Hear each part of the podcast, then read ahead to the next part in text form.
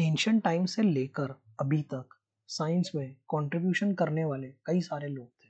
उन्हीं में से एक नाम है आर्किमिडीज नमस्कार दोस्तों, मैं अंबर, स्वागत करता हूँ आपका इतिहास नोन एंड नोन में। ये एंशियंट वर्ल्ड के ग्रेटेस्ट मैथमेटिशियन में से एक थे। इनके आइडियाज़ और इन्वेंशंस की वजह से ज्योमेट्री मैथमेटिक्स मैकेनिक्स और फिजिक्स में इनका कंट्रीब्यूशन कमेंडेबल है। इनका जन्म सिराकुस नाम की ग्रीक सिटी में हुआ था। जिसे आप मॉडर्न डे सिसिली बोल सकते हैं। उन्होंने अपने फादर के फुटस्टेप्स फॉलो किए।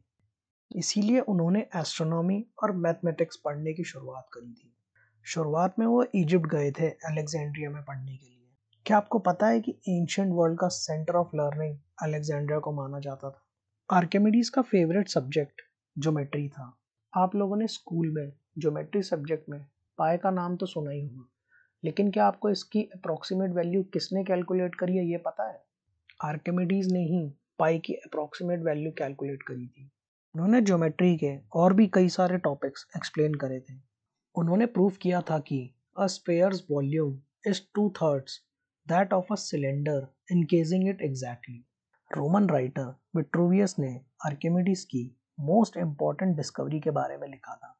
किंग हायरॉन सेकंड को डाउट था। कि उनका क्राउन प्योर गोल्ड का नहीं है। इसीलिए उन्होंने अपने चीफ साइंटिस्ट को इन्वेस्टिगेट करने के लिए बोला। आर्किमिडीज ने उस क्राउन का वेट किया।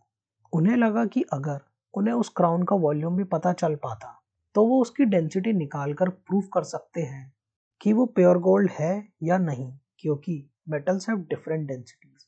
एक दिन वो पब्लिक बाथ हाउस जा रहे थे। जैसे ही वो टब में गए, पानी बाहर आ गया। उन्हें समझ आया the volume of water spilled is equal to the body's volume इसे आप आर्केमिडीज का यूरेका मोमेंट भी बोल सकते हैं। लेकिन अगर वो क्राउन के साथ ऐसा प्रैक्टिकली करके देखते तो बहुत कम पानी बाहर आता। इसीलिए उन्होंने अलग तरीके से ये क्राउन का वॉल्यूम मेजर किया। एट द एंड उन्होंने क्राउन की गोल्ड प्योरिटी पता लगाई थी। और इसे ही आर्केमिडीज प्रिंसिपल कहा जाता है। ये प्रिंसिपल कई जगह यूज़ किया गया था। इस प्रिंसिपल का यूज़ करके आर्किमिडीज ने सिक्रूसिया बनाया था। ये एक 2000 मैन शिप थी, जिसे टोलेमी थर्ड को गिफ्ट देने के लिए बनवाया गया था। इस शिप का वज़न करीब 4000 टन होगा। 213 बीसी में रोमन्स ने इस शिप पर कब्जा कर लिया था। ये बचाने के लिए आर्किमिडीज ने क्लॉ ऑफ़ आर्किमिडीज बनाया था। ये एक तरीके का मैकेनिकल हुक था, जिससे शिप को बचाया जा सकता था।